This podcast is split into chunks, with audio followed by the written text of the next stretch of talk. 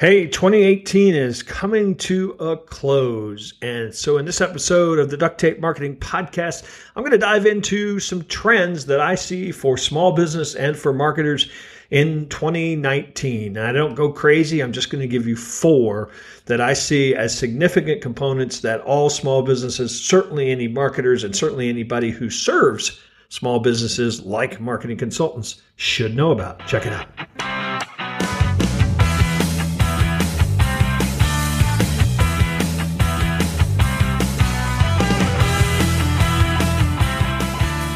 Stuff like payroll and benefits are hard. That's why I switched to Gusto. And to help support the show, Gusto is offering our listeners an exclusive limited time deal. If you sign up for their payroll service today, you'll get three months free once you run your first payroll. Just go to gusto.com slash tape. Hello, welcome to another episode of the Duct Tape Marketing Podcast. This is John Jantsch, and my guest today, I'm going to do an end of 2018 show all by myself, but this uh, content will still be relevant no matter when you're listening to it, at least for the next year. How's that? I'm going to talk about trends in marketing and in small business that I see are going to be important for 2019. I know these are popular this time of year, and I'm not going to give you tons and tons. Uh, I've identified four that I think are going to be very relevant to small business owners. So let's start with the first one Google my Business, which is primarily a local tool for businesses and for consumers to find those businesses when they're on mobile devices and when they're looking for something specifically in their town.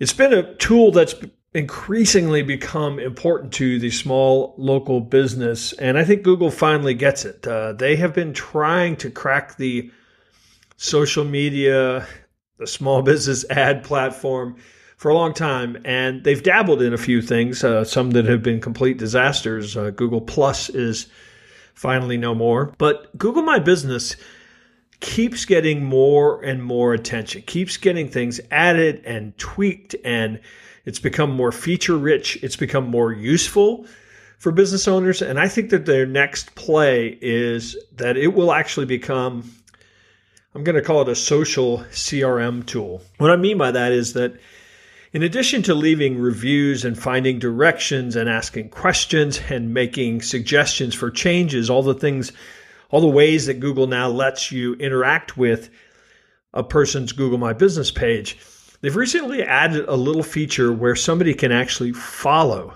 a Google My Business page. And they've launched a Google My Business app that can go on your phone.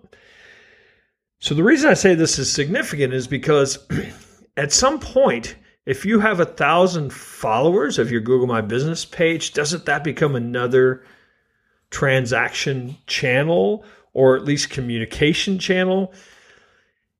If those are customers or those are people that are interested enough in your business to follow your Google My Business page, I think there's a real opportunity there. And I think Google sees that as well. So instead of trying to create the social network I think what they're going to do is create the what I call social CRM. So it's going to be the social customer network. So my advice for any local business, any marketing consultant is that you go hard after watching Google My Business. Take advantage of every new thing that they add, the post and the ability to get text and descriptions and product descriptions and service descriptions. Add everything that they ask you to, video, add it because they are telling us that all those things are important and that they want to see all those things in Google My Business. And it will ultimately become a ranking factor, I believe. If you have lots and lots of followers in your Google My Business page, it's not much of a leap to think that that's going to become a ranking factor. After all, businesses that are popular, businesses that get good reviews, you know, those have long been ranking factors. And I think that that that the more, everything you can add to Google My Business and start interacting and and maybe even promoting in the app, you can actually promote your Google My Business page so that uh, people might actually come and find it and follow you. So that's number one. Number two, you know, there's so much emphasis on make the phone ring, get the click, what we call marketers like to call top of the funnel But I'm seeing more and more businesses understand that the harder it is to get found, the harder it is to acquire clients, the more need to focus on retention. And I think that retention, keeping a client, doing more with the client, making sure the client has such a great experience that they want to tell their friends and family and colleagues about your business is going to become more important than the lead generation frenzy of just getting new eyeballs, getting new phone calls, getting new clicks. So, what does that really mean for the typical small business owner? It means you better master the the the online the the, the basic online presence so that when people are finding you, when people are interacting with you, um, they, they're going to have an experience that, that is going to allow them to trust you. But it also means that you must build very robust onboarding processes processes where you can actually monitor and improve your processes, referral processes, campaigns that, that really train, events that are experiences for your existing customers. Those are going to be the pieces that I believe are going to uh, really make the difference for many small businesses. Now, it also means that having a CRM tool, a customer relationship management tool as part of that process, and maybe even a little bit of marketing automation software as part of that process is how you're going to segment and guide and train and make sure that you're communicating and over communicating with your existing clients so that retention stays extremely high. I know for us that's going to be a 2019 theme, um, significant theme. Wouldn't it be great if in your business all you had to do was the stuff you love, the reason you started the business, and not all that administrative stuff like payroll and benefits? That stuff's hard, especially when you're a small business. Now, I've been delegating my payroll for years to one of those big corporate companies, and I always felt like a little tiny fish. But now there is a much better way. I've switched over to Gusto and it is making payroll and benefits and HR easy for the modern small business. You no longer have to be a big company to get great technology, great benefits, and great service to take care of your team. To help support the show, Gusto is offering our listeners an exclusive limited time deal. If you sign up today, you'll get three months free once you run your first payroll. Just go to gusto.com forward slash tape. Trend number three. One of the things that I am seeing is that for at least a decade, we've had tools that have been in the cloud that have allowed us to communicate and collaborate and outsource and store, you know, everything that we do in the cloud. Uh, admittedly, small business owners have done, you know, they've embraced social media, they've gotten websites uh, they are starting, I think, into every aspect, are embracing the cloud to do business in an easier fashion. So it's not just the storage and the maybe inexpensive ways to collaborate, like using Google Drive. It's actually become a customer service, customer experience feature. Everyone takes payments now. All the books are in the cloud. You can collaborate, you know, with virtual staff and virtual service providers all over the world. And all of those experiences are leading really to a better customer experience.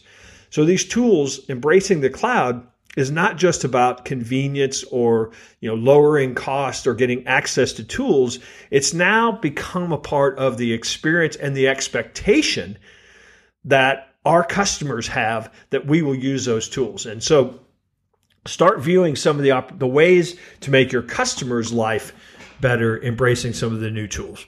And the final one I want to end up with today, and this sounds a little silly to actually list this as a trend, but video content is something that we've been talking about for a long time. We've been talking about video, we've been talking about content, but I think the focus on video content for 2019, particularly short form video content is going to be significant.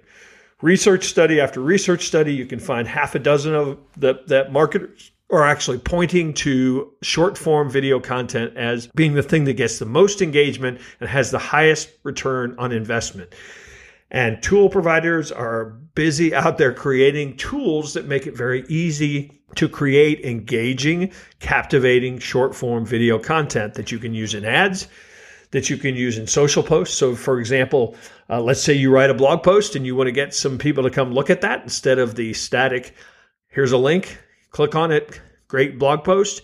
You create a little 20 second video loop that uh, that promotes it, has some graphic, has some movement, some animation, um, and draws people in so that they want to come read the blog post. So I think you're going to see that more and more. Obviously, video for telling the brand story, for introducing service technicians that are going to come into the home, for answering FAQs, for going deep into a product or, or into a service. Um, you're going to see more and more video as content, not just as a not just as a tool, not just as a a you know graphic pleasing thing, but as a way to deliver significant content, including calls to action and you know deep engagement into a, a product when somebody is thinking about buying. It's not just top of the funnel. Hey, look at us, come check us out. It's going to be uh, used, I think, in every stage of the journey uh, because people have come to count on this and expect this as a form of content to get their attention, to create awareness, but also to train, also to to go deep into the buying process when somebody's getting ready to buy. So that's it for my that's my 2019 kind of my four trends for 2019.